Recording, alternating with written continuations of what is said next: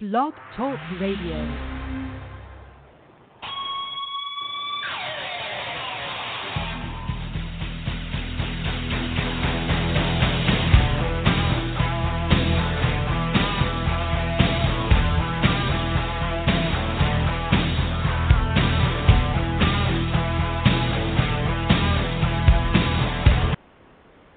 Welcome to Gridiron Blitz right here on Blog Talk Radio, Tune in and Apple Podcasts. Your host, Oscar Lopez, alongside Mackenzie Brooks in the house today. We won't have Troy Wilson or uh, Luis Bean uh, or Holly Custis, but we will manage up. And we're going to be talking NFL Week 6, huge NFL Week 6. Uh, Packers literally last minute win against the Niners. Big clash of a veteran versus rookie in the Chiefs versus the Patriots. Uh, and then we have all other actions, including the surprise in Dallas as the 40 to 7 beatdown of the Jaguars. Uh, so it was pretty awesome there. And we're going to talk college football, which was a lot of action that happened there as well. And in the house, uh, episode 244, we are going to have the legendary Michele Braun of the Minnesota Vixen, 20 year veteran of women's gridiron in the United States. And uh, she's going to be talking retirement and what she's up to now and what where is the state of the game in her eyes going forward for the future. And she'll be in here in the No Joke Football Huddle in about 15 minutes. Also, Tom Brady's 200th win. This happened this week, week six. And uh, we're going to have news and notes recaps from all over the globe in terms of the women's American football scene uh, from Mexico as well as action. They got canceled over in Gridiron Queensland, in Gridiron Australia, and news and notes as well. So uh, let's bring in uh, the IWFL All Star in the house here, Mackenzie Brooks. And so, Mackenzie, uh, you can't be any happier. Uh, Cowboys get the beat down on the Jaguars. I really, I really can't be to be honest. I had, uh, like I said last week, I had them winning by maybe a touchdown. I did not predict a complete and total massacre beatdown of the Jacksonville Jaguars via Dallas Cowboys. That was not something I planned for. You know, we've all been t- ever since we've been on uh, since I've been talking about it. It's like Bortles is hot and cold, hot and cold, but never consistent. And this is another moment in his little tenure that he's not consistent. Yeah, and I was actually very surprised, um, mainly because Blake Bortles lately has been known to be on a hot streak for a little bit until he, he um, until he hit Dallas, and I couldn't couldn't quite figure it out. I was very appalled to be completely honest with you. Um, I was I was more or less giggling at the fact that uh, Jalen Ramsey had nothing to say after the uh, the post game interview. That was that was more elating for me than anything, to be honest. Yeah, I and it, you know what? It was. I think it was kind of a shocker to everybody, but at the same time, not. Um, you know, Prescott uh, found uh, I think Beasley for over 100 yards and two TDs. So there was a good connection there. Gallup, I don't know where um, Tavon Austin is, but if they can get it together there offensively, uh, they can make a run here because this NFC East is pretty tight right now. Yeah, and the thing about is, um, as far as Dallas Cowboys fan base is concerned, people are so worried about uh, Dallas, the Dallas Cowboys not having a number one receiver I'm pretty sure his name is now Cole Beasley, especially because he's he seems to be overlooked a lot because of how short he is. Um, he's five foot ten. I'm also five foot ten, so that that tells you how overlooked he can be. You know, looking at receivers like Michael Gallup or uh, Tavon Austin, who are in the six foot plus range. So I was very excited to see Cole Beasley get as many targets and receptions as he did um, that day on Sunday. Now, Mackenzie, nobody was shocked. I wasn't shocked. I don't think anybody was shocked that San Francisco was going to come in and play a better game, but nobody was more disappointed with uh, Kyle Shanahan than probably himself because how do you give Aaron Rodgers two minutes and the way he burned Maven on those corners with no timeouts? I mean, that to me was just he just he just handpicked them. That that was it. He handpicked them and they let it happen. How do you not play man to man on Adams? Just ridiculous. Uh, and that right there was the difference. If he makes one stop on those three plays, I don't think we're talking Packers win. You know, I have to agree with you. And and the thing that most teams don't seem to pick up is if you give Aaron Rodgers even a minute with as many weapons as as much talent as he has, he will score. That is a thing. I mean, I hate to admit it, but that is something that happens. He will score in a minute and a half or less. It's happened before. It's happened multiple times. It, it, it was displayed last night, and I and I to be honest, I was actually shocked because I was just like I was pulling for the 49ers to be completely honest, but I wasn't surprised that the game ended the way it did as far as um, Green Bay essentially bleeding out the clock and um, Mason Crosby uh, booting in that that field goal uh, for the game winner.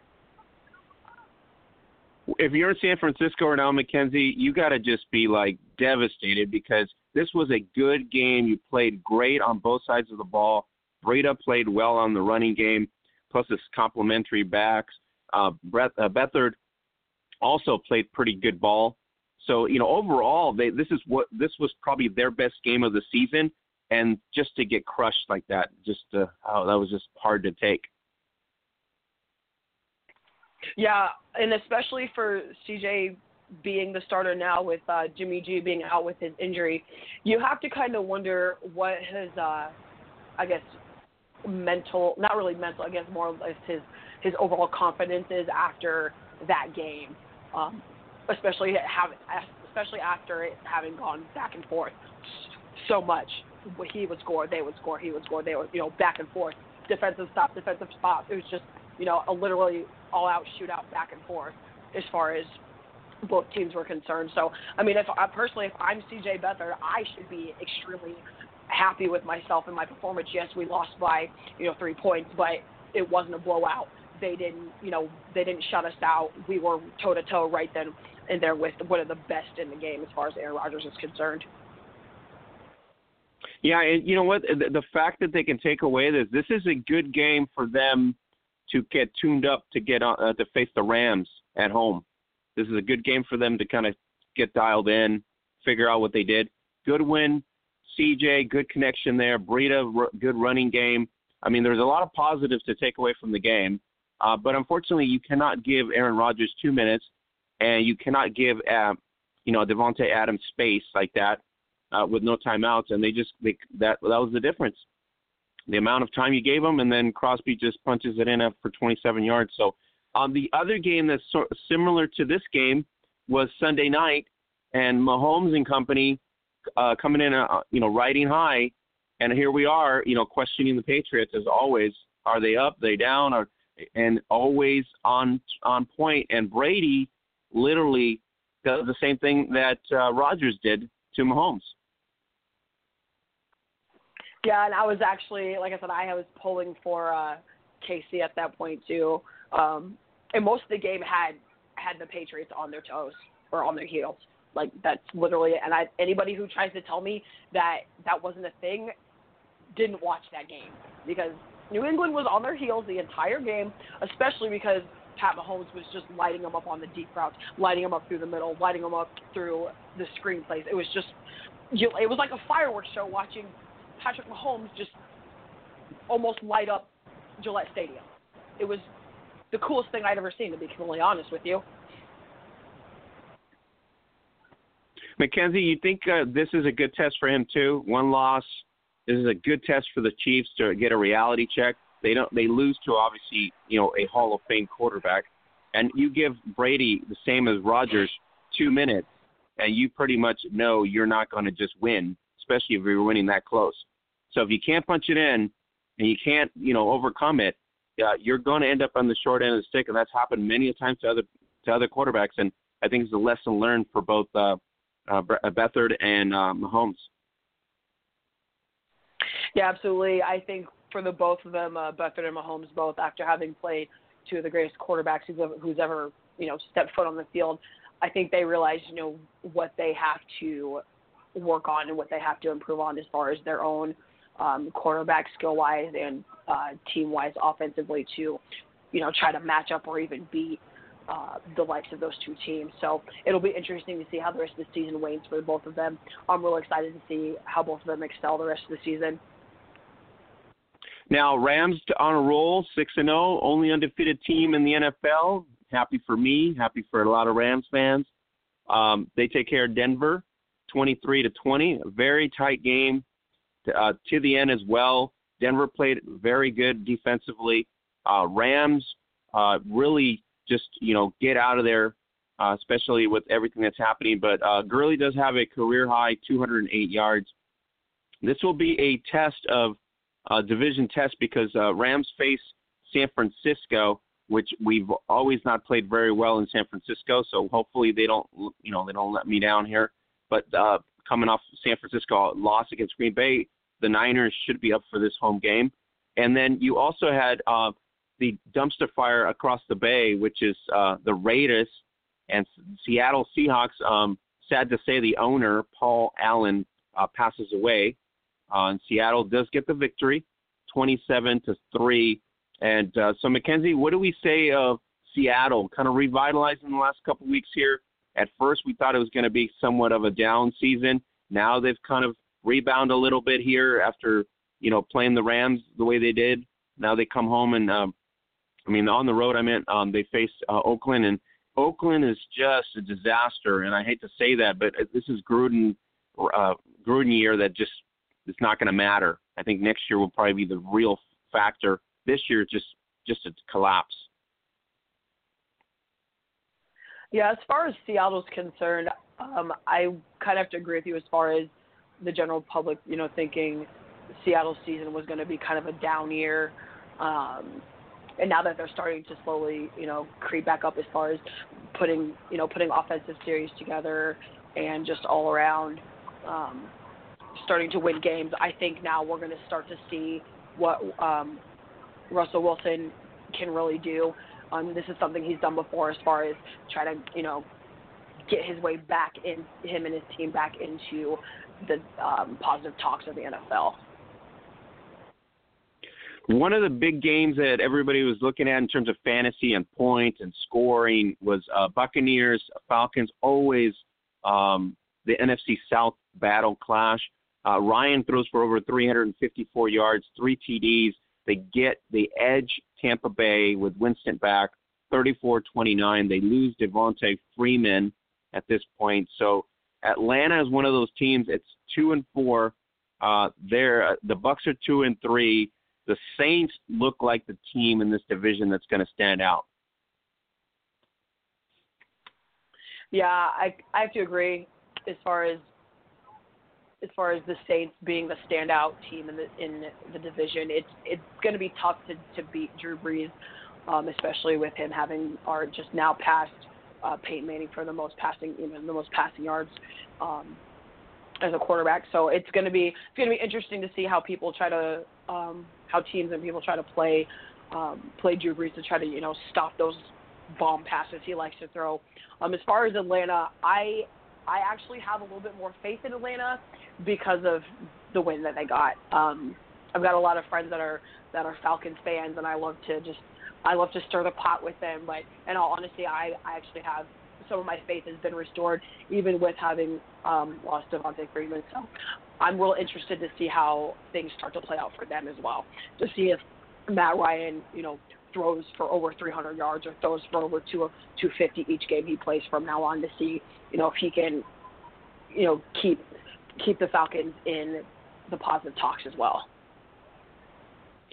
One of the big games there is going to be this division. Um, this whole division is going to be something to look at because they're all they all play themselves really tight and they know each other very very well. So it's going to be nice to see in the next couple couple weeks how you know which team separates themselves in terms of top dog. Um, the NFC North, on the other hand, same same similar situation, but with a tighter feel here. Chicago, you got Green Bay, you got Minnesota, Detroit. Literally, they're all in, pretty much in similar in terms of play because it, they, they all look the same. Literally, they got no real offense on either on all teams except for you know some bright spots here and there by Minnesota. But uh, the Vikings go in uh, um, Vikings beat the Cardinals, which Cardinals I don't think uh, anybody was surprised there. Uh, 27-17. Uh, it's Thielen's moment, 100 plus yards in six straight games. So I don't know why you, as a Viking fan, would not be doing the cousin to Thielen connection more often. Yeah, it seems to be that you know with new quarterbacks coming to, uh, you know, quarterbacks coming from one team to another, seem to always have that like one or two or three week window where they're still trying to figure out who's going to be reliable in a game aside from who's going to be reliable in practice kind of thing. So if I'm Minnesota, I'm thinking of, you know, keeping that Cousins to Thielen matchup right there because that seems to be their bread and butter. That seems to be what got them the most success thus far. So if I'm the Minnesota Vikings offensive coordinator, I'm sticking with that plan. All right, so let's go into the huddle, sponsored by Zazzle.com. You can go to Zazzle.com, get everything you need there shirts, leggings, gifts, and you can go to Zazzle.com forward slash Gridiron Beauty. Subscribe to Zazzle Black, get free shipping for about nine bucks for the year. You can get all the stuff that we have out there, including anything else that you want to shop on Zazzle.com. Zazzle.com has been our sponsor for a long, long time. So check out Zazzle.com forward slash Gridiron Beauties. You can check out everything at Zazzle.com. Let's go into the huddle right now. We are going to be talking to the legendary um, Minnesota Vixen and legendary veteran of the sports, and that'll be Michele Braun of the Minnesota Vixen. Michele, how you doing today? Thanks for making the time. You're on with myself and Mackenzie Brooks. Hey, how you guys doing? Good. How are you? We're doing great. How are you doing Good, today, Michele? To. Good. Awesome. Well, we wanted to bring you on uh, because apparently you're going to be inducted into the Women's Hall of Fame, and I thought it was a great uh, piece that they did there with the bio and your 20-year season. But on top of that, everything that's gone on in, in the women's game, who better to talk to you about than yourself? Well, thanks. You know, I, I appreciate it. It's uh, it's been a fun 20 years. what can I say? It has been fun 20 years. Uh, I mean, various leagues, a lot of changes, uh, a lot of formats. Everybody seems to know what needs to be done and all this stuff, but you've lived through it. So uh, tell us a little bit about Michele. Let's let's talk about last season with the Vixen. Let's talk about you know getting to the national championship in uh, Atlanta. You know that last year was a great season for us. Um, you know, we kind of knew that it might come down to us and the Sharks um, in the championship. You know, we knew what the Sharks were playing for. You know, their finale uh, of their, their 20 seasons. Um, you know, so we knew it was a big, big game. Um, it was a tough, bitter pill to swallow. Um, you know, and it was tough to leave it all out there in the field. You know, I was uh, when I was sitting up for that game. You know, I was telling just a couple people. I said, you know, this might be my last game I ever play. So this was, you know, kind of for me, it was kind of, you know, melancholy, a little bittersweet. And uh, you know, I I didn't, you know, I didn't think that we weren't in the game up until the very end. I mean, we definitely had our chances, and uh, you know, you just leave it all on the field and you do the best that you can, and it just wasn't our time.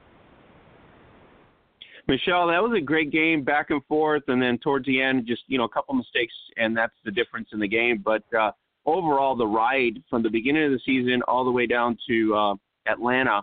What a historic run for you guys. And then to meet up at the end, two teams with a lot of, you know, uh, history in the in the US game. That was just pretty impressive for you to play in it and then obviously uh they win it and give Andrea Andrea Douglas her, you know, her final foray and, and send off.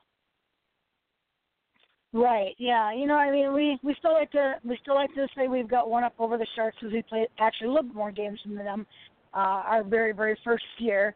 Uh, even though they beat us way back a long time ago, um, that was the one game I never got to play in.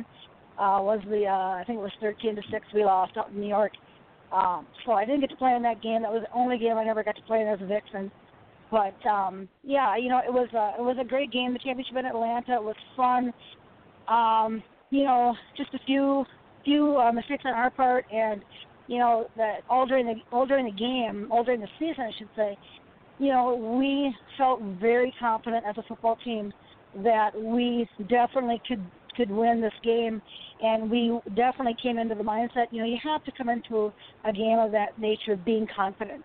If you're not going to be confident that you think you have a chance to win the game, you shouldn't even be playing in that game. And you know, I don't think we were overconfident, but we were confident enough that we could play with them. Um, you know, we had came to a huge historic double overtime victory uh, back at our house two years ago with essentially the same team. So um, we definitely knew it was going to be a hard game, though, and they definitely gave it to us. Michele, can you take us uh, through memory lane uh, for a lot of folks that don't know, you know, certain aspects of the sport, but you've lived through it, you know, since well, I think 99, 98 at this point. This is way back when it started. And can you take us a little bit about back in memory lane when you started and how the sport has changed now? I mean, you, you see it more global now. There's a lot of more interest by girls. There's girls teams. There's uh, high school teams now. Uh, you know, back when you were growing up, probably that was never the case. Kind of like the story of the Toledo Troopers, where you know with just a handful of people or handful of teams. Now it's sort of evolved. So can you kind of take take us through that? Yeah, you know, it's amazing to think of what has transpired in 20 years. Um, you know, when I was uh, when I was in high school, my high school football team, when I was a junior and senior, won the state championship, and we that was that was where kind of my dream kind of started festering because I looked at my friends who were, you know, guys on the team that were playing at the Metrodome in Minnesota, going like, "Oh my God, I want to go do that someday. I want to be that someday." And when in 1998 in November, you know, I see this little one-inch ad in the in the Star Tribune uh, Twin Cities newspaper to come to these tryouts at the Metrodome. Oh my God, you know, total no-brainer. You know, you I'm like totally. Of course, I'm going to try to be there. I mean, I'm, I'm you know going to be 31 years old, I was like, sure, I'll, I'll go do it. And, um, you know, just to be able to be on the field, you know, there's 400 women out there. I mean, I was so nervous, and you're seeing all sorts of gals, every walk of life you can imagine. And we're all out there running these drills, and it was in the evening, and it was just like, you know, oh my God, I can't believe I'm doing this. And then to get the the email and the phone call saying, hey, you you know, you you made it. I want you to come to camp and and we come to camp with all these women, you know. And I'm I'm driving from from you know about 75 miles away, and um just to sit there and participate in that, and and then all of a sudden find out that I made it for sure. Um, it's amazing to see the the growth process. Now that you know they definitely had their intentions right. Um, you know, we started the WPFL, which is the Women's Professional Football League, and just having our barnstorming tour to try to get interest, you know, to try to gain interest because we had wanted to cash in on the Women's World Cup U.S. Soccer victory. And to be able to do that, you know, you needed a lot of salesmanship. And the two gentlemen that were that were it was their impetus, you know, were good salesmen and you know got us going. And just for the matter that it, that we stuck with it all these years you know is a, is a is a testament to a lot of people who helped keep this team going.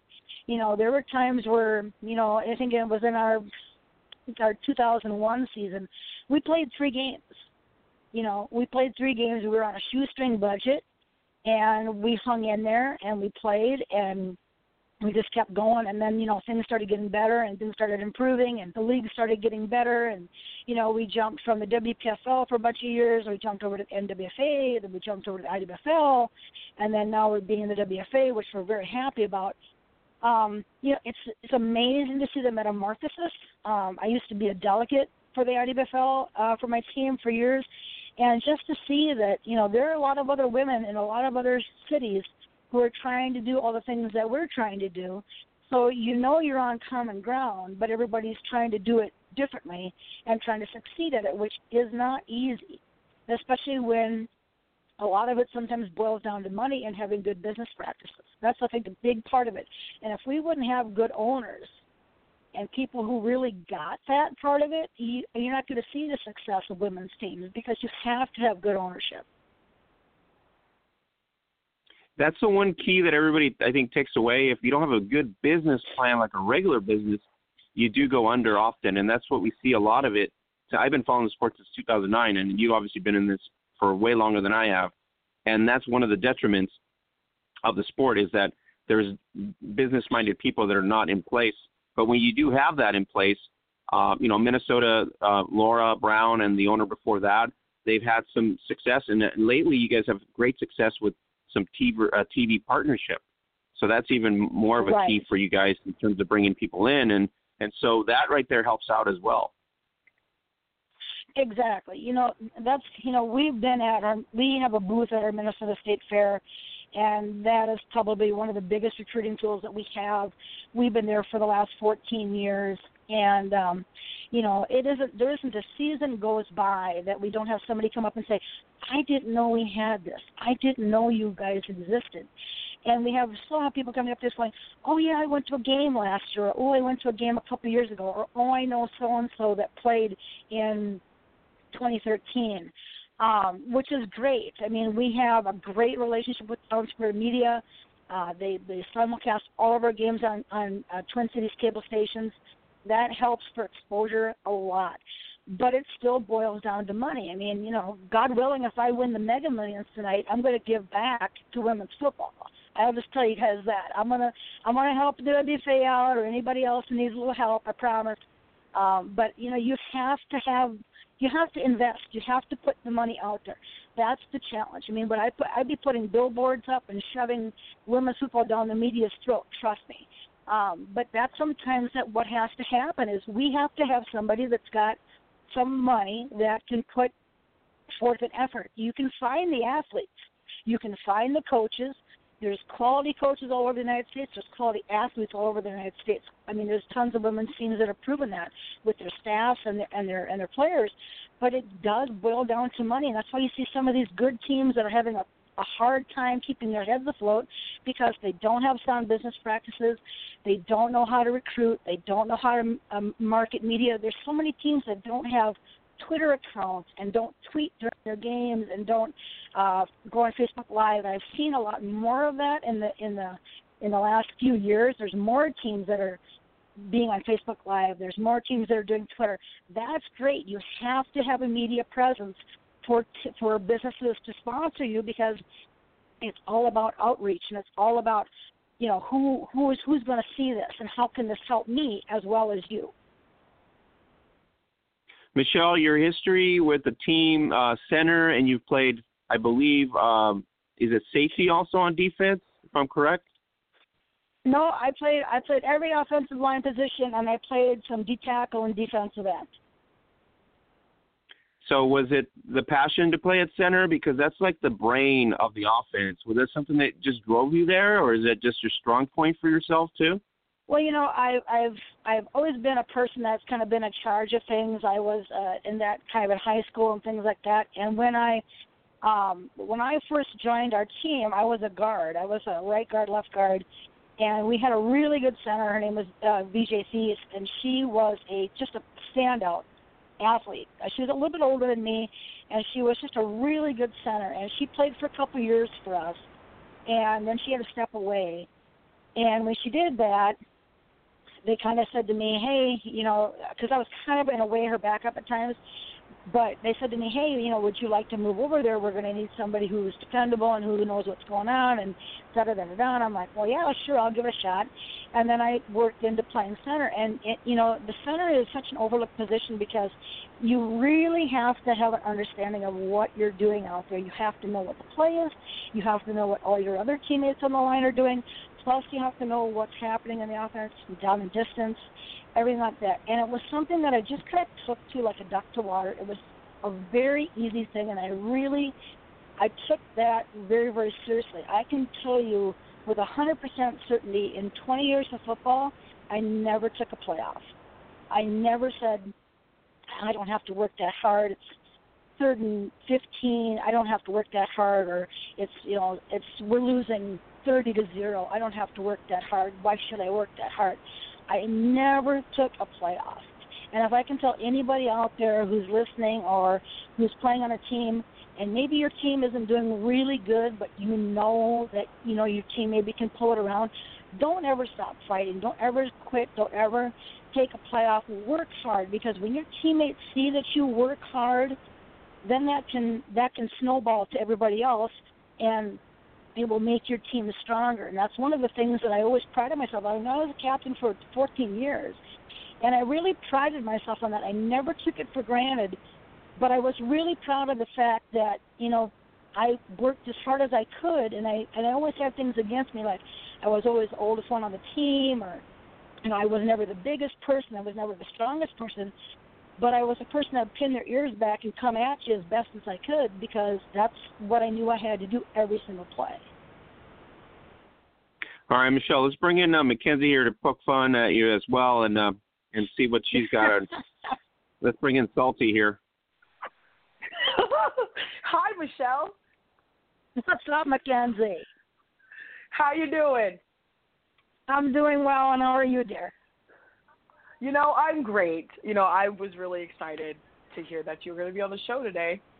Actually, I've been excited for this for the past week or two, knowing that you're going to be on the show. So, this is my chance to kind of uh, poke fun at you even more. So, my first you, question bring it on, girl. Bring having, it on.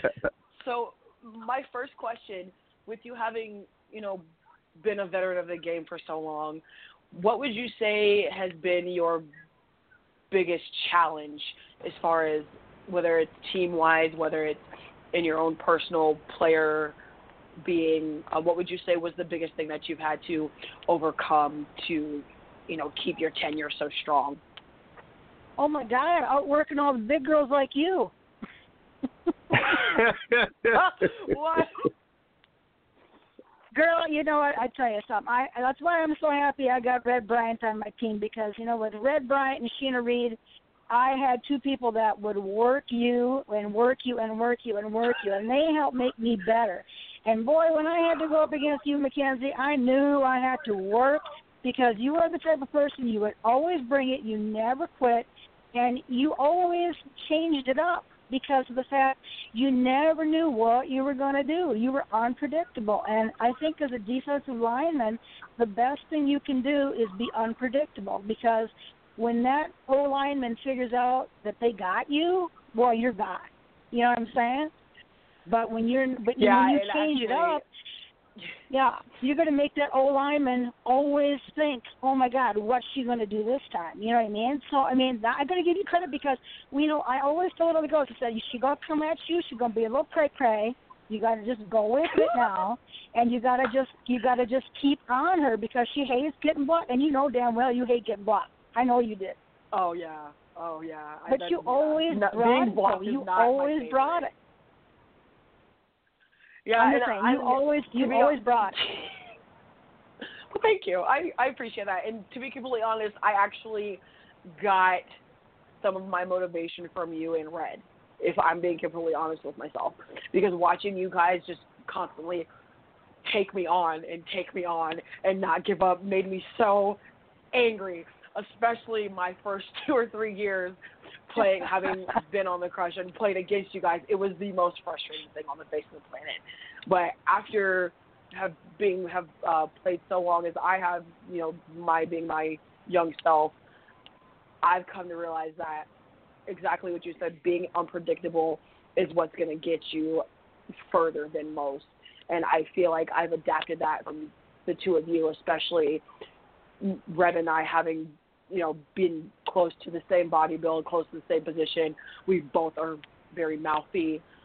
Um, and then you know you just you add you to the mix. I'm just like, all right, well, I'm not going to go anywhere. And I I specifically remember two, it was 2016.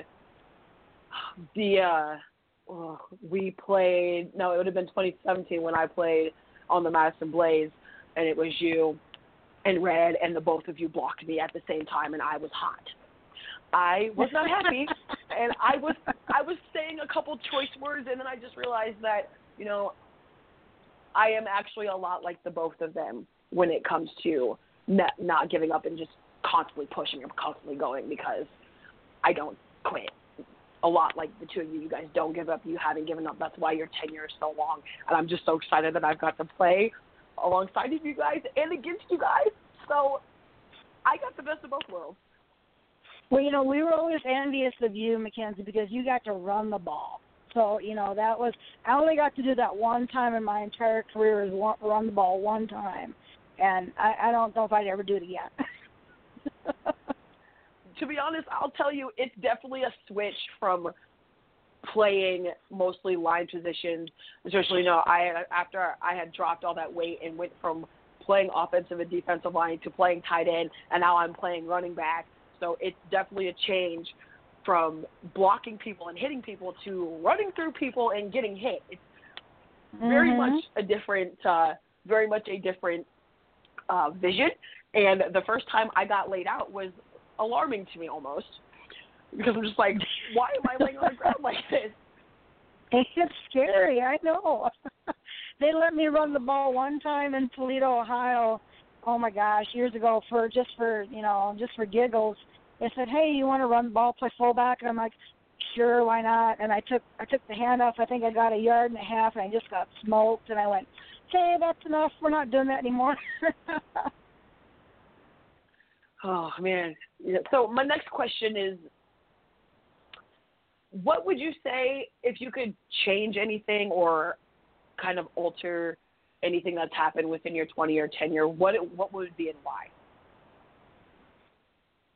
Well, you know, the biggest thing is I, I, I the biggest thing is I'm so fortunate to be able to play and have played mostly not having a serious injury.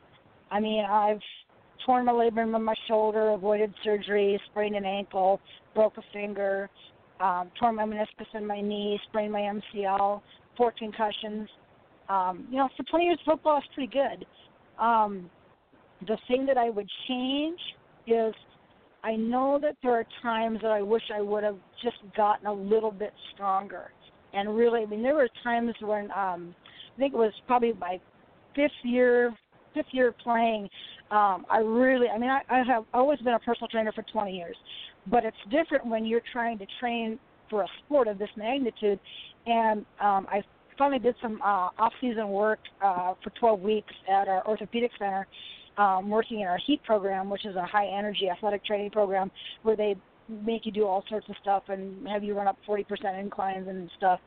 And it was the smartest thing I ever did. And I did that for about four or five years and it was the smartest thing I ever did. That really got me to be a be- helped me to be a better player because um, the one thing I had always known is I had always known kind of how to play the sport of football, but it's so different when you're actually getting taught what to do and what to play, and and it's making sense to you. And the you know the biggest thing is making sure you have good coaches. But um, you know the, the thing that I would change is probably just trying to be a stronger player uh, more physically strong.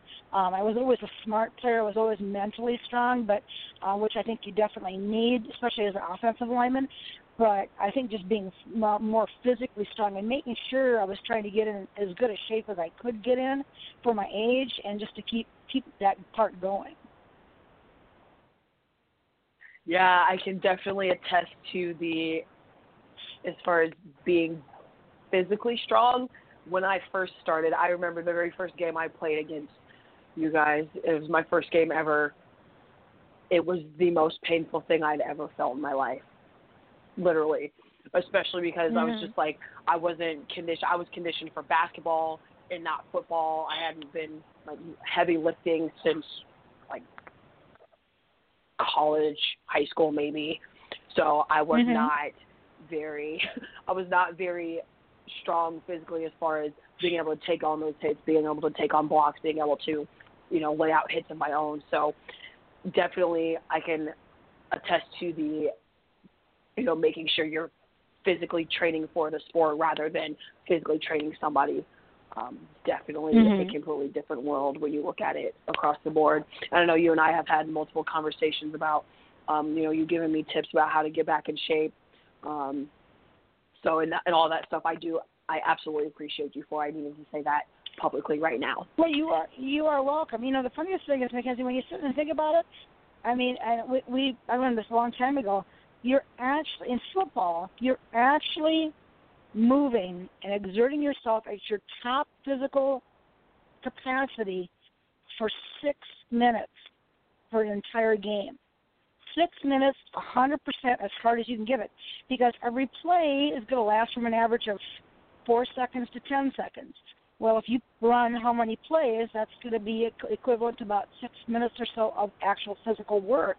The rest of it isn't. So you look at it that way, it doesn't seem like a lot, but it is, and it's enormous over a, you know a whole entire game. So it's way different that's why football is such a beautiful sport because and you can't compare it to anything else because of the fact is it's so so different than anything any female has played we can only equate it to maybe lacrosse or hockey or soccer because we have nothing else to compare it to as female yeah and and when you when you really look at it as far as you know trying to compare um, you know compare the physicalities of what we do on the field with other combative or contact sports. As far as women play, you could also put um, those uh, lady wrestlers in there. Um, you know, things that are like higher, higher impact. You don't find a lot of girls and women doing that. So I think with mm-hmm. us having played as long as we have and seeing the sport change, it's to me it's just mind blowing how everything just in a whole has changed. I mean, I can't imagine what it's like having played for 20 years and seeing everything change. I mean, I'm going on year number nine, so just right. from seeing my rookie season to now is still crazy to me. So, and I just, I kind of just want to see what your overall mindset is as far as like your first couple seasons to your very last game. Oh, it's amazing the changes that have occurred. It's amazing the changes that have occurred in the athletes, and having the women uh, I think the women's confidence level of athletics has changed in 20 years. Um, you know, we have we had women that first year from all walks of life. We had women who were rugby athletes. We had uh, Olympian Wendy Brown, who was a heptathlete. Um, we had a lot of people from uh, Florida, Canada, out in the East Coast who had played uh, lacrosse and hockey and, and soccer and who uh, basketball and who were just fabulous athletes and and coming in and learning a sport that was that they were familiar with but was different to them. Now these gals, a lot more gals are getting an opportunity to play in high school in some capacity, whether it be pee wee football, junior high, maybe even getting the chance to play into ninth and tenth grade on a football team somewhere and you know, they're coming in with some experience. We had, I think, I want to say three or four gals on our team last year who were rookies that had football experience or first year players that had football experience in high school in some capacity. So, you know, it's that's what's cool. That's what's fun to see that evolve. Um, and I hope it still does where we can actually have uh, girls play football in high school and be able to have the same opportunities that that the boys have had, and it's just going to help that sport grow. Yeah, and that and that's where I definitely agree with you as far as you know us as women's players wanting to see the sport grow, and that's where it starts is those lower levels where um, men and boys had as far as Pee Wee, All American, middle school, high school, college, semi pro. You know, we have to have those those those feeder systems before we can start growing the sport even more. And now that we're starting to get exactly. those feeder systems, you know, we're we're starting to get the the girls youth leagues. We're starting to get you know more inclusion as far as um, high school high school football, middle school football is concerned. And once those girls get to become 17, 18 years old, they're going to start to see that hey, there's another level for me to play at. So I shouldn't you know I shouldn't give up you know, just right here at middle school or right it, right after high school, I can still excel in this, which is what's crazy to me because even with my being as young as I am, well, not so much now, but when I was starting, I was one of few play, people that had a chance to play in high school. I was one of those few people who had played with the boys as far as contact sports, you know, those higher impact sports were concerned. So being able to come into the sport with prior um, prior experience helped me a lot. And now just seeing from my rookie season in 2010 to now is just crazy to me. Right. Well, that's what I think is cool too, Mackenzie. Too, it's like you know, you you don't have to be a certain size to play football. We'll take all shapes and sizes because it takes all shapes and sizes to play. You know, sometimes it's been fun to see some of the bigger gals and say, and and they kind of go, wow, I can play this. I can contribute. I can do something positive, and I can help the football team because they need somebody my size. It's not, you know, we see people like that sometimes at the state fair or Pride or wherever we're fundraising at or trying to uh, recruiting, and you know, we see somebody who's, you know, 250 pounds or 300 pounds. We're like, you know, you know what? You could come out and try out for us because we need somebody your size. We don't have to have everybody, you know, has to be a certain size because we we can't have everybody all be running backs. We can't have everybody all be wide receivers or linebackers. We have to have people that have some size to them, and um, that's one thing we're excited about uh, this year uh, with what we've had for trials this year has been a really good mix of players and we're really excited to see what we're going to be doing this season.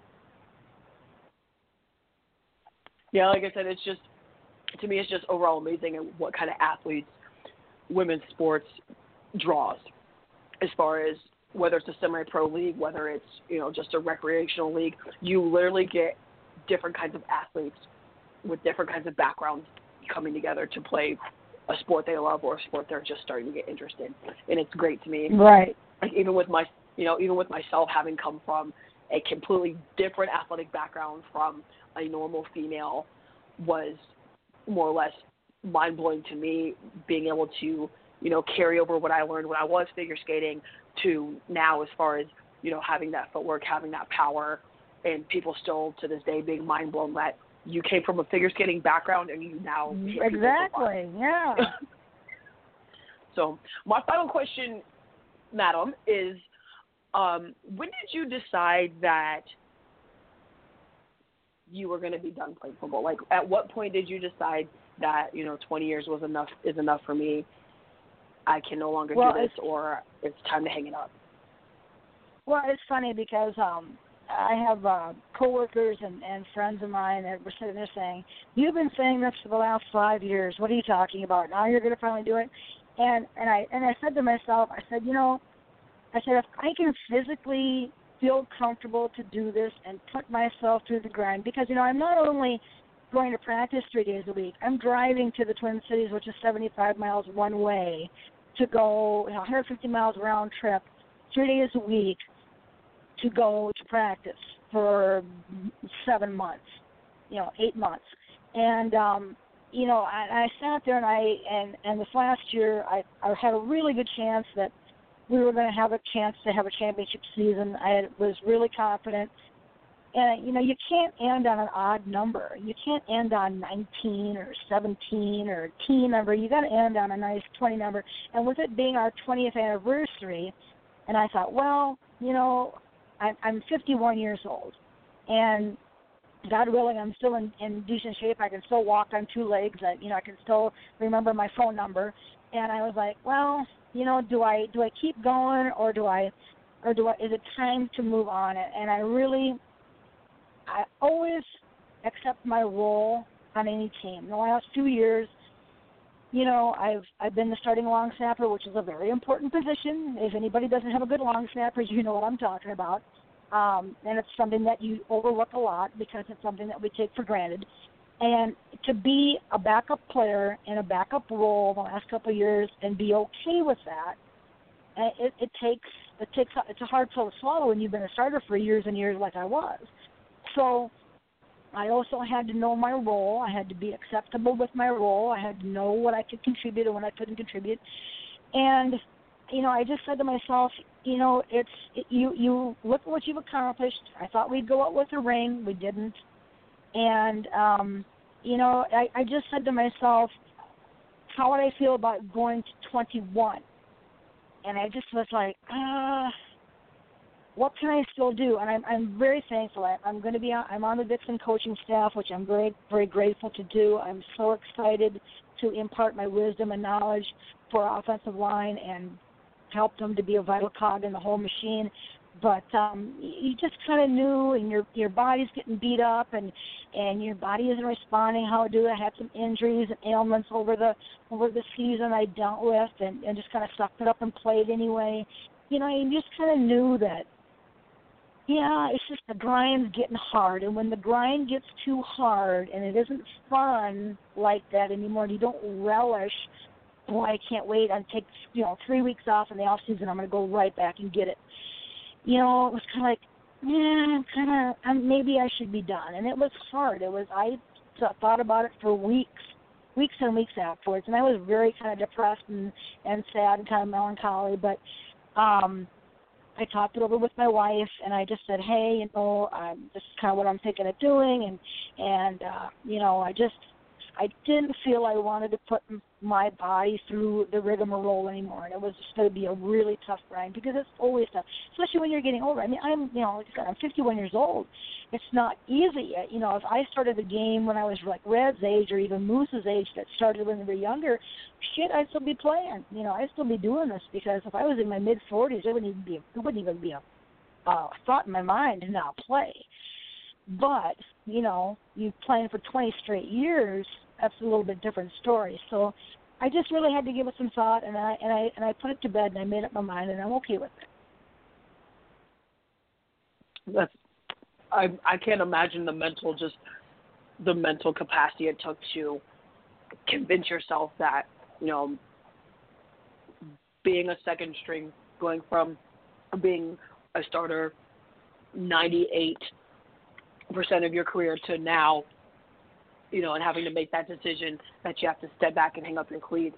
I can't imagine the mental capacity it had to take to bring yourself to that decision without, you know, being like, can I still make it another year? You know, can I still do I still want to make it another year as far as being second string kind of thing? So I can't imagine how much mental capacity that took. Oh, I don't. Well, you know, you know, Mackenzie, I've always been a team player. I've always been a team player from day one. That's that's when when I was in college playing softball, they used to call me Yes Coach Brown. Just call me used to call me Michele Yes Coach Brown because I always say Yes Coach, Yes Coach, No Coach. I was the epitome of respectful, you know, to my coaches and I've always been a team player, and you know you have to be a team player on a football team.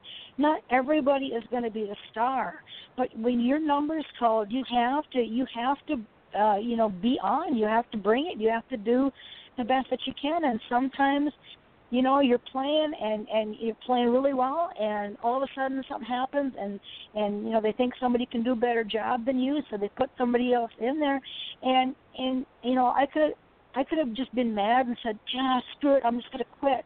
That's not in my vocabulary. Quitting has never been in my vocabulary to just to give up because something was hard or because I got rearranged or something like that. You know, I've never had that mentality, and it's super hard. And you, but you, you're doing it because it's something that you love. You love your team. I love my team. I love I always love the Vixen. I love being red and black. I, you know, it's it's something that's just ingrained in you, and I'm I'm so fortunate to be able to have played the sport and to contribute.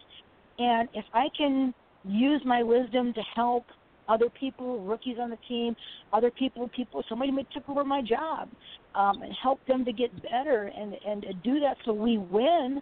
That's what it's all about. It's not about me. It's about our team. You know. Yeah. Oh man, that's whew, that is that's amazing. Just the fact that you've played so long is just amazing. I hope one day I can get there. I'm on season nine. you know, I've I have I've definitely thought about hanging up my cleats and just like I'm still young.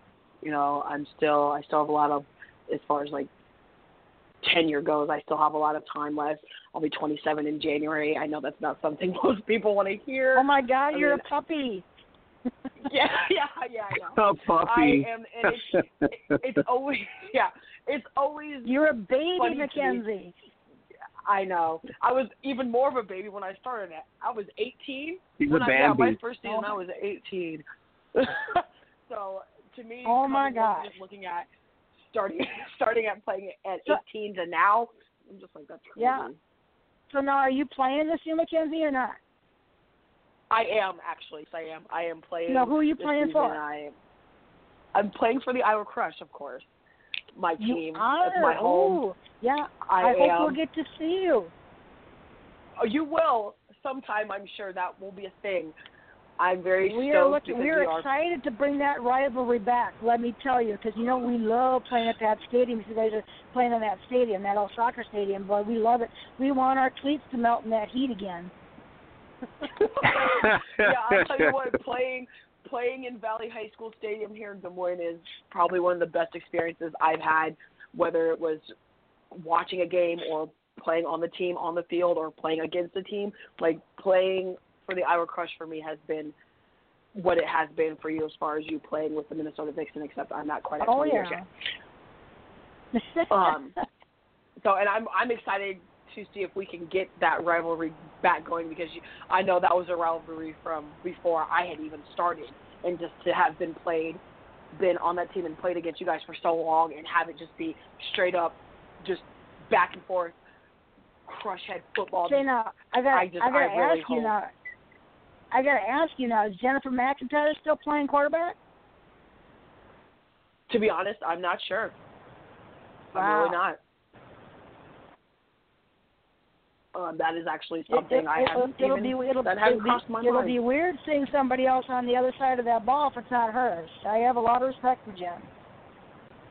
Yeah, Jen McIntyre, as you know, she's one of the pioneers of the sport, as you are. So, seeing not seeing her behind center this season or this past season was rough. But I'm not sure if she's gonna if she's thinking about taking the reins back over. I'm not quite sure what um, what's going on with her as far as that's concerned. Um, I do know that she is still the owner of the Iowa Crush, as far as I know. So, Oh, she You know, is great. obviously, yeah. As as far as I know, she's still the owner. Um, I know we're still we still have stuff going on as far as tryouts. um, players meetings. You know, you know, you know the entire process. So, Oh yeah. um, oh yeah. yes. So I'm really excited that we're also in the WFA now. So most of all the Midwest teams that all have rivalries are all in the mid are all in the WFA. That's us, Mhm. you guys, the Madison Blaze, um, you know, and now the Wisconsin Dragons, who you know, for those of Mhm. us who have been in the game, know um, what that stem is coming off of as far as the old team that used to be an installment. Um, so it's I'm just excited Oh yeah. all around. Don't underestimate gonna the be- Midwest. Oh, ever. And that's what I say is even with even aside from the women's game, college ball especially, everyone's like, oh, the Midwest can't play football. Really? Have you not been paying attention? Just Yep. Don't It just- it underestimate the my mind. Midwest. You know, I see all this. I see all this football stuff for women's football talking about all East Coast, West Coast, blah blah blah. Hey, you don't forget where it started, baby. exactly. Must be the cheese. Is it the cheese out there? It's got to be the cheese. oh, don't say don't say don't say cheese now. That's a Wisconsin thing. Yeah. Oh no. You know, we got we got like hot dish up here. You know, hot dish, Minnesota hot dish. You know, that's kind of where we're at. I mean, we're just Uh, corn fed Michele- here in Iowa, so Corn fed. uh, Michele, Yeah, you uh, guys are. the Twin Cities. The Twin Cities have been pretty exciting now. You got the hockey team now from the pro league coming in, women's hockey team, pretty exciting now. You guys yourselves in the mix in St. Paul. Um, so a lot of a lot of women's sports kind of like really impactful in your in in Minnesota. Yeah, we're super excited to have the Whitecaps here. Um, you know, they they have a huge uh, huge uh, uh, following coming up, and they're doing very well so far. Uh, they have a lot of good players, uh, some uh, definitely Olympians, uh, former Gophers, and things like that. So they're doing very very well. You know, we've got my my hometown buddy Lindsay Whalen, who's uh, now coaching the Gopher women's basketball team, which is a good thing. Uh, Lindsay went to my high school. Um, I actually coached her, I think, when I was when she was like in second or third grade, way back in the day, for like a brief summer time.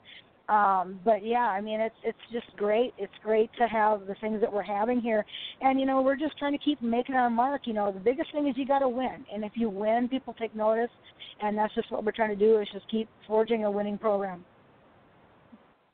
Michele, transitioning to coaching, you see a lot of it happening now nationwide. You got uh, Callie Brownson out there with the internship with uh, Dartmouth now uh, going into that. You got a, a lot of players transitioning into coaching like yourself now. So even though you it was a heartbreaking decision to do 20 off and just go, okay, I'm out. It's it's got to be more rewarding for you now that you're actually going to kind of like give out all this knowledge to a new uh, you know new branch of the Vixen. Exactly. I'm I'm really excited. Um, I can't wait to start. I've got so many so many new things and so many new drills and so many new perspectives I want to bring to our team in general. And um, you know, as as a veteran player, sometimes you know you get kind of frustrated because you see us kind of doing the same things all the time, and practice kind of gets redundant and mundane, and you're like, no, why aren't we doing something different? You know, I've seen this drill, I've seen that drill, but you know, as a coach now you have to think of the big picture and you have to think of what's best for everybody involved and is this something that's going to be viable and useful for the team? And and I'm really excited. I've got a lot of a lot of drills a lot of fresh ideas. Um I'm going to be going to the Glazer Clinic coming up hopefully this spring and super excited to see what they partake. I used to be able to go to those clinics years ago, and um, uh, it's amazing the amount of um, information and great tips and things you can get from Glazer. So if you ever have a chance to have any of your coaches or go to Glazer Clinic, take advantage of it because they're super super great. You have speakers from all over the United States and all sorts of coaches from from NFL players to college players to high school or uh, coaches that come and talk, and it's just a fabulous uh, wealth of information. So I'm really excited. I'm I'm I, we just we just finished a tryout here. We had 65 women at our last tryout. Um, we're just really excited. We've got so many people coming away to do one more tryout coming up here on the 28th of October. Um, so we're just super excited to see how the season's going to go, and um, it's going to be really fun. I'm, I'm really looking forward to it. Well, Michele, we re- really wanted you to come in and uh, kind of give everybody an, an idea of what 20 Seasons was about and the excitement of the play that you've made uh, the impact you did on the Minnesota Vixen, but not just the Vixen, but overall in the sport, uh, longevity. And now, you know, we got to be really excited for 2000, uh, the next season that's coming up for the Vixen in 2019. So kind of figure out, you know, how that's going to evolve with your leadership and the rest of the coaching staff that's going to be assembled there. And so it, WFA is going to be pretty intense now. A lot of more teams. Uh, ever since the IWFL sort of has disbanded most of their teams, and some of them have migrated into the WFA. It kind of makes it a stronger brand, and and that Midwest, like you said, it's going to be very competitive. Yeah, I think it's going to be really, really fun. Uh, I think our Midwest division is just going to be um, just really super competitive. I know that I think the Crush is in uh, Division Three, which is doesn't mean a thing. Um, you can definitely still have a really good team at Division Three, and um, I would assume we're still going to be in Division Two, but you know, it's I think it's just really going to be exciting. I mean, there's so much rivalry between all of our teams, uh, all of our Wisconsin teams and Iowa. There, there, we have so much rivalry, and everybody's excited to always play those games. So they mean a lot to us, and I know they mean a lot to those teams. And um, you know, everybody kind of sleeps on the Midwest Division, and I'm telling you, you can't sleep on us this year. It's just going to be fun. Michele, you're in Vegas. Are you're going to be in Vegas for the for the introduction for the uh, Women's Hall of Fame introduction. Yes, I am. I just booked my flights today, and uh, I'm bringing my wife with me, and uh, we're super excited to take a, a few days off. And um, I've never been to Vegas before, flown over it, but I've never been to Vegas, so I'm super excited to to see what it's all about. And I know Red's coming, so she's going to be there too, and she's getting inducted as well, and she definitely deserves that honor. Uh, it's been a pleasure to play with Red for as long as I have, and and I'm just super excited about the whole weekend. I, I'm I'm looking forward to it. Awesome. So, uh, Michele, thank you for making the time today. We look forward to the induction. It's going to come up at the Women's Hall of Fame, and uh, I will could not make it there myself uh, because of other things that are happening in my life. But uh, I was very uh, grateful to be uh, one of the honorees and going into the class with yourself and 37 other yeah. folks out there. So it's really exciting times out in Vegas. I hope you guys have a great time. Looking forward to some of the video and some of the things that are going to be happening with the highlights. But overall, congratulations on your 20 uh, seasons uh, legend and pioneer in this sport, and we really appreciate you all the things that you've done for women's football. Well, you know what? I, I thank you guys too. I think you've done a great job. Uh, you know, I used to be on Blog Talk Radio years ago, and and you know, it's just been so much fun. And I really, from the bottom of my heart, I appreciate what you guys are doing for women's football, and I just keep doing what you're doing, and just thank you so much for this opportunity, and thank you so highly of me. I really appreciate it. Yeah, no problem, Michele. One of the best, and no no doubt uh, in Las Vegas it will be one of the highlights as well. So we look forward to that, and uh, safe travels. We'll uh, touch base after the Hall of Fame, and then looking forward to the 2019 season. We'll bring you back and see uh, what the state of the Vixen is for the 2019 season as well. I would love to. Thank you very much, Oscar. You guys have a great night. Thanks, Thanks, Michele. Michele. Have a great night. You bet. Take care, Mackenzie. See you soon, buddy. You too. All right, Mackenzie, there you go. Legend pioneer uh, of the women's game, one of the uh, beginnings of the sport in terms of excitement. The brains, uh, the Barnstorm Tour, as she was saying back in '98. Uh, so she is she is basically historic in a lot of ways.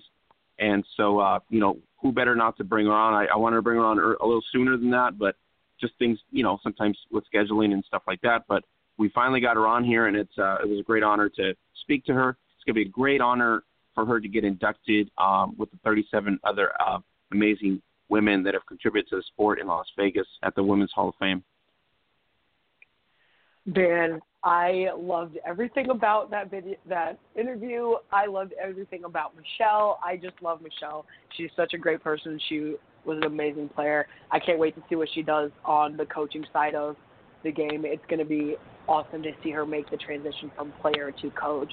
Um, like I said, having played alongside her at All Star games and played against her for as long as I have been playing myself, it's just been amazing to watch her and Red Bryant just dominate the women's game as far as tenure, as far as the Minnesota Vixen as an organization coming up in the reign of women's football. So, and I, I just hope that I can make it close to 20 years. If I can make it to year 10, I will be happy. I think you're there almost. Yeah, I'm going on year nine, and I feel old. I'm not even gonna lie. Ugh. but I'm gonna keep All right, pushing. Let's, let's I get wanna, off the that's my feeling goal. old because she said you're a puppy anyway. So we're we'll go with puppy right now. Everybody says I'm a puppy. I'm 27, or I will be 27. So it comes with the territory. It does, and if you're salty, it just adds to it. yes. All right, uh, let's talk college football before you bail on me here. Um, LSU with the resounding win against Georgia. We had Iowa State uh, home win against West Virginia.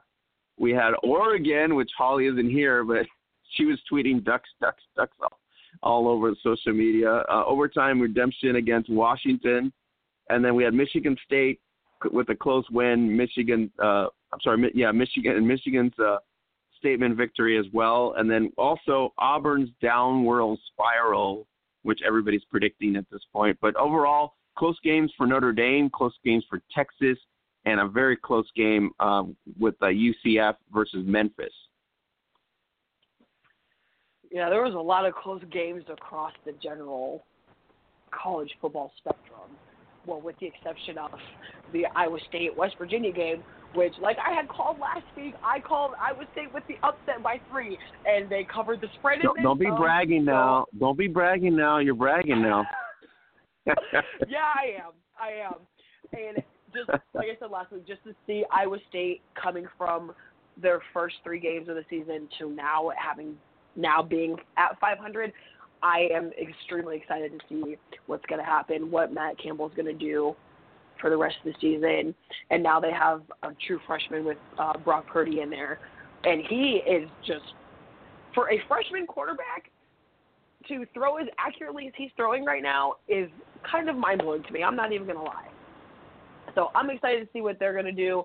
Um, I was also very shocked to well, not very shocked. I was pretty surprised that Georgia didn't put up a better fight against LSU. Well, that was shocking in a sense, but I think Oregon's. If we want to talk about shocking, I think Oregon holding off, uh, you know, Washington there in overtime. I think that's huge. I, everybody in Oregon was probably drinking like big time after this win. It's just that's just like interstate happiness Oh, absolutely. I can. I couldn't even imagine what the campus scene and the downtown scene was like there after that comeback win. That I can't even. It, maybe it was you know just like the uh, the very first win Cleveland had gotten. that's that, that's pretty much what I'm envisioning what happened up at Oregon. Yeah, it just seemed like Oregon played a good game, so they deserved to win. Holly was excited. Uh, you can tell she really wanted this win, and they finally make the hump, get over it, and they win. Um, too bad she's not here to talk about it, but I'm, I'm pretty sure she's having a crazy adventure. She's at her work. She told me it's going to be pretty crazy. So um, we had Notre Dame barely get by Pittsburgh, 1914. So there is a, a three close games there, and then Texas barely edges Baylor. So there's there's some of the games that are getting closer and closer, and some of the rivals are getting a little bit closer. So uh, those three could have easily been upsets. Yeah, and to be honest, I was actually surprised that the Notre Dame Pittsburgh game wasn't higher scoring. I really thought for some reason it is, it would have gone at least to mid 20s, lower 30s on both sides of the ball as far as Pitt and Notre Dame, but it just didn't didn't happen. I wasn't sure if there wasn't something that wasn't just generally clicking on either offense, or if both defenses were just that, you know, that potent and powerful that day. Like I said, you know, anything can happen on any given Saturday. So, and unfortunately, you know, you have to win. One has to win, one has to lose, just like we were talking before. Um, like I said, I was very kind of, I was actually more or less indifferent with the at least the score results of that game. I like I said, I figured it'd been a little bit higher scoring as far as not in the teens. So now, what do we have coming up week eight that you stand out? I wrote down um, we had number number twelve Oregon going up against Washington State, so this would be a double whammy. In other words, double win for Oregon if they beat Washington and they turn on and beat Washington State, which I think Washington State's probably a little bit more beatable than Washington. Yeah, I have to agree. I think I think Washington State's a little bit going to be a little bit. They're going to have a little bit more of an advantage than they than they would with uh, with Washington. It's going to be interesting to see. I'm actually I'm pulling for Oregon. I'm taking them by a touchdown.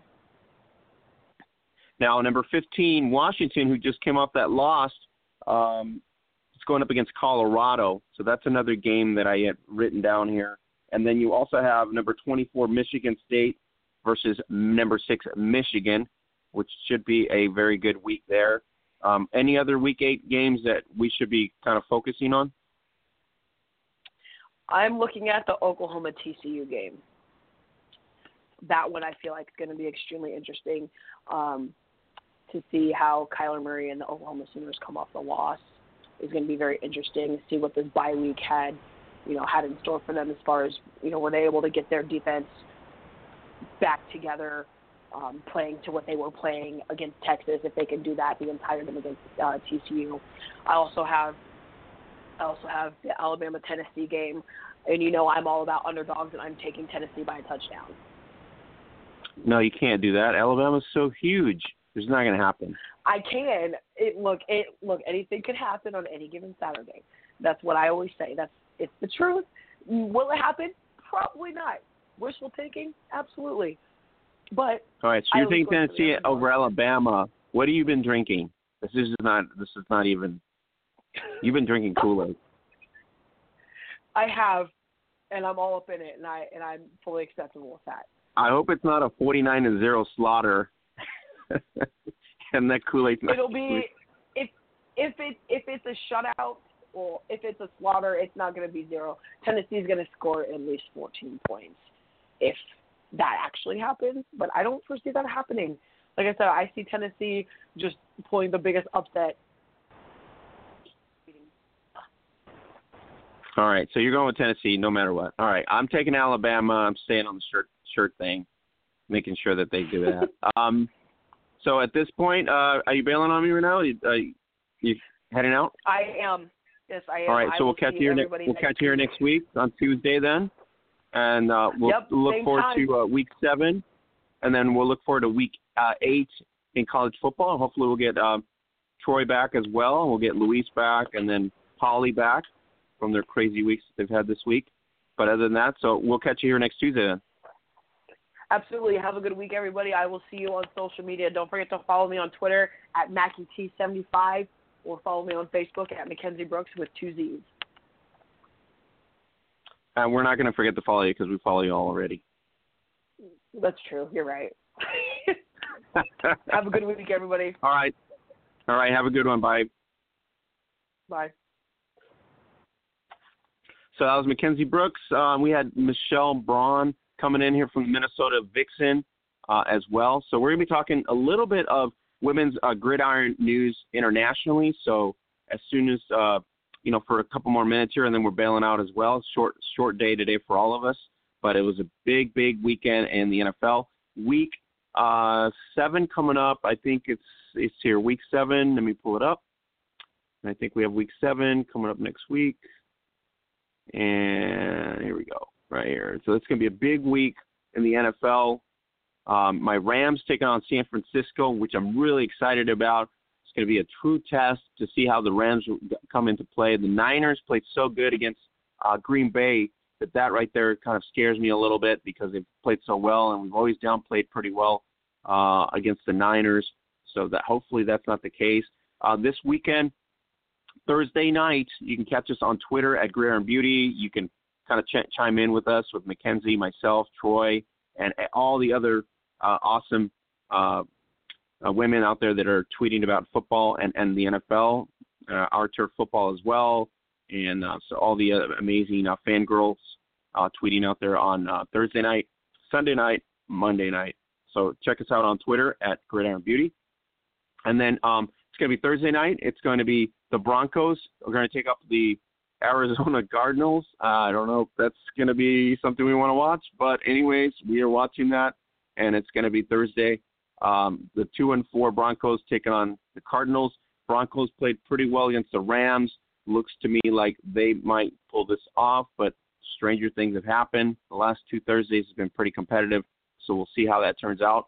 Then Sunday night, uh, the Sunday night game that's going to happen here. Let's go into detail here with the Sunday night game. So Sunday night, uh, I believe it's Cincinnati taking on Kansas City. Pat Mahomes uh, trying to get a rebound here from the New England loss and the Bengals, of course, coming into this mix as well. So four and two, five and one should be a great game Sunday night. Um, and then you have Monday night, which is the dumpster fire that is the New York Giants uh, at one and five. They're taking on the Atlanta Falcons, and so I just don't see New York doing anything here. It's been kind of a bad season for them. The owner even calling out OBJ on less talk and more action to get things going there in New York. So it'll be Atlanta versus the New York Giants, and that's going to be on Monday Night Football. So catch us on on Twitter, as I said, at Twitter Gridiron Beauty. Don't forget to like us on Facebook at the Hub, facebook.com Gridiron Beauties for weekly updates, breaking news, and inspiring stories. This week on our Facebook page, as if you guys haven't gone there yet, um, we have a real good uh, story uh, the women of Copen, uh, Copenhagen Tomahawks, which uh, just finished up a nice tournament of seven on seven tournament in uh, no, uh, Norway, and so they're spotlighted by TV2 Lorry, um, and there's cool videos there of the beginnings of the team in Denmark. So you can catch highlights there also of the game that happened at the Women's Cup tournament, and they faced off against the Haugesund Hurricanes and the Vålerenga Trolls. And so, uh, congratulations to the Copenhagen Tomahawks for their awesome victory there. You can also catch some of the uh, highlights and updates of, of the Week Two action that happened in Gridiron West Women's League as the Rockingham Vi- uh, Vipers uh, rebound after a close opening day loss, 24 to 20 in Week One to the champion Perth Blitz. The Vipers earn a tough defensive win uh, versus the Perth Broncos, 14 to six. Uh, the Vipers improved to one and one on the season and are really the surprise squad in the second season of Gridiron West. So they're going to be taking on in week three, uh, October 20th. They take on the undefeated Curtin Saints as well. So that's going to be pretty exciting in Gridiron West.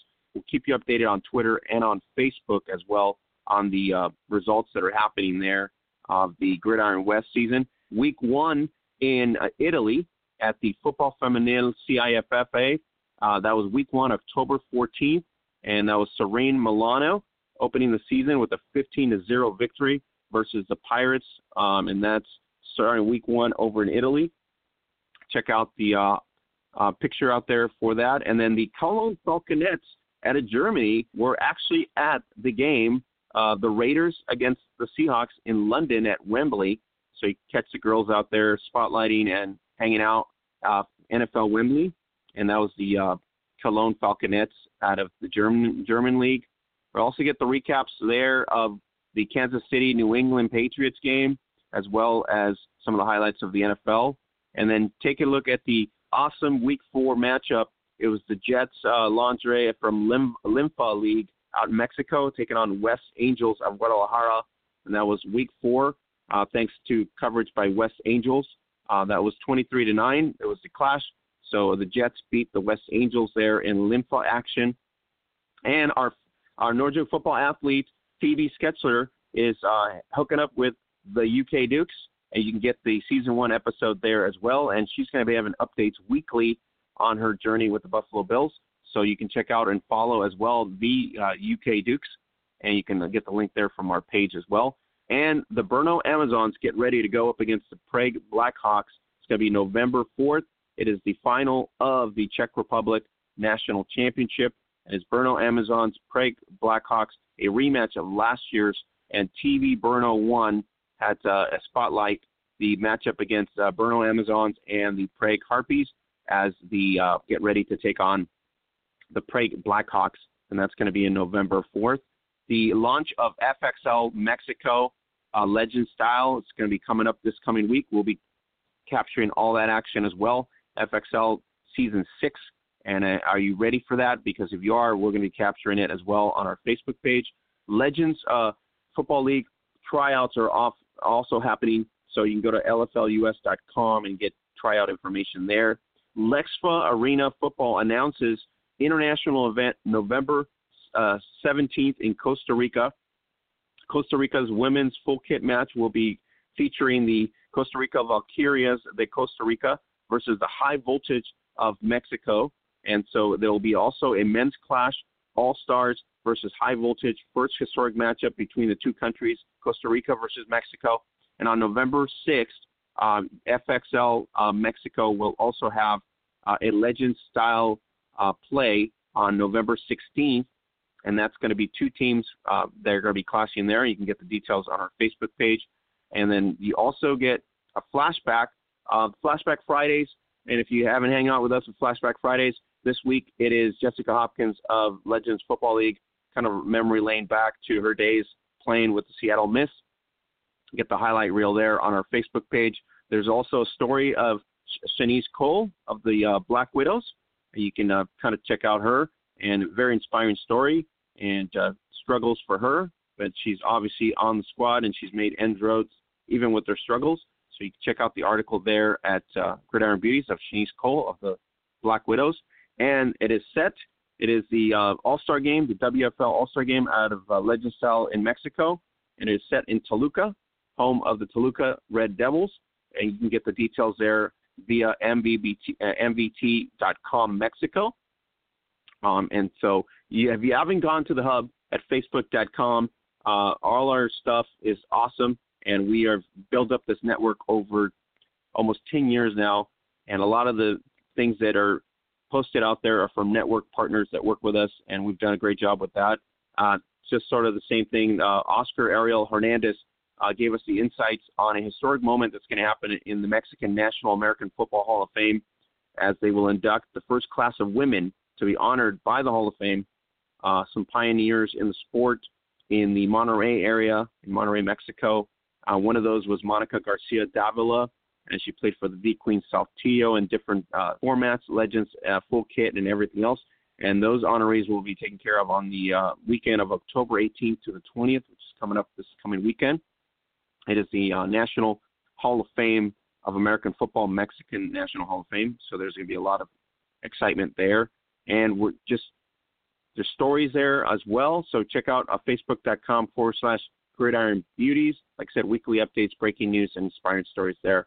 Um, the can- the games were canceled in uh, Gridiron Queensland due to weather. It was supposed to be uh, more uh, Moreton Bay Raptors versus Bayside Ravens. Know, it was supposed to be uh, Gold Coast Stingrays taking on Griffith Thunder, and those games were canceled for safety reasons, of course. So we're going to go into Week 10, October 27th, which is uh, not this week, but the week after. It'll be the Gold Coast Stingrays. We'll be taking on the Bayside Ravens. Griffith Thunder will take on Moreton Bays. And then um, as we go into Week 12, we'll see how that affects the standings at this point. But uh, that's details that we got from Gridiron Queensland on the situation there, as well as Gridiron New South Wales. Um, this weekend, we'll get those scores updated for you. The Phoenix taking on the Sydney Rebels, and uh, the Act Diamonds taking on the Sydney Lions. And as soon as we get those details, we'll go ahead and post them over on our Facebook page and our Twitter feed as well. And so, Opal Bowl six will happen in, in December, so that's what they're striving for in New uh, Gridiron New South Wales. Gridiron West, as it happened this past weekend, as we just talked about. So uh, the Perth Perth uh, uh, Blitz continue to roll, 31 to zero, and the Rockingham uh, Vipers uh, 14 to six on the Perth Broncos.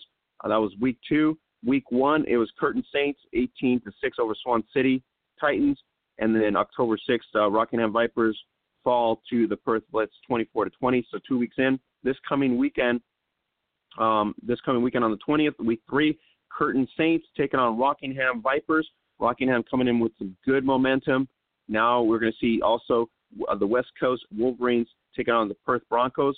Perth Broncos looking for a rebound win here. Wolverines first first game out and looking for a big win for them. So we'll keep tabs on week three of Gridiron West as well. And over in Austria at the uh, Austrian Women's Football League, uh, last weekend, the results were uh, Budapest Wolves. Uh, it was six to zero over Telf Patriots. They improved to two and zero, oh. and then we also had the Swats Hammers fall to the Salzburg Ducks, thirty-two to six. Coming up this weekend, it's going to be the champion Dacia Vikings taking on Budapest uh, Wolves. This is a clash of clashes. This is a big-time rivalry, and it's the two best teams in the Austrian league and both of these teams have won championships. Uh, Danube had won 2013, uh, just won championships there, and then Budapest uh, have been finalists in the past couple seasons as well. So big clash this coming week: Dacia versus Budapest. The week after, it's going to be Swats versus Telf, the battle of who can get the first win of the season. So that's pretty exciting there as well. Let me see what other notes I have in the women's game uh, besides Czech Republic we talked about. Um, so we'll keep tabs on that. Uh, our um, Serena Films will be bringing you the unstoppable legacy of the Toledo Troopers. So as soon as we get details of the event there, and Victorious the movie featured um, was featured in New York this past week. So as soon as the full video and everything comes out, we will share that as well. And that was the story of the 2015 DC Divas and that was spotlighted uh, with the Dallas Elite, I guess, and the Boston Renegades as featured background as well. So that was Victorious, the movie, as well. Uh, the Queen's Football League out of the Netherlands uh, action will return. This is October 28th. It'll be the Flevo Foxes will take on the Rotterdam Ravens, and then uh, on September 30th was Week One. It was Amsterdam Cats 40 to 19 over the Rotterdam Ravens. So we'll keep up with the action there as well. And we have action down south as well uh, with uh, Monterrey, the Monterrey Football League by Lexa. And we'll update that as we get updates as well.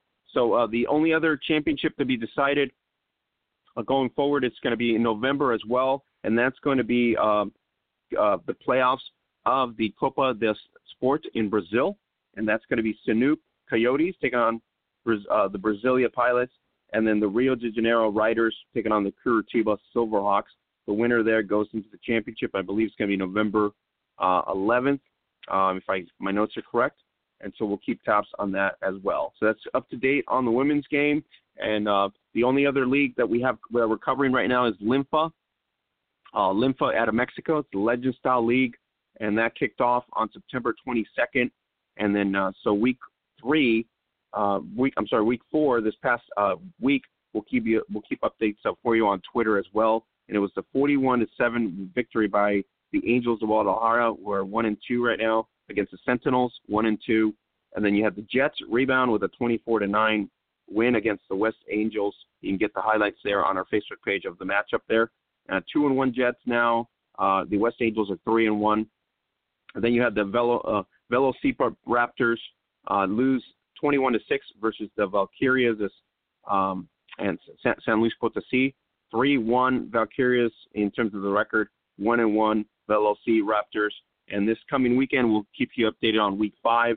We get the updates there as well. Jets versus Vipers coming up this weekend, and there's a bunch of three other matchups that we can go with as well. So uh, pretty much up to date on that. If you want to go to the hub, go to facebook.com forward slash Gridiron Beauties. Check us out also on Snapchat at Gridiron Beauty for athlete takeovers and no joke football brand specials. You can also follow us on Instagram for amazing athletes and moments in women's American football.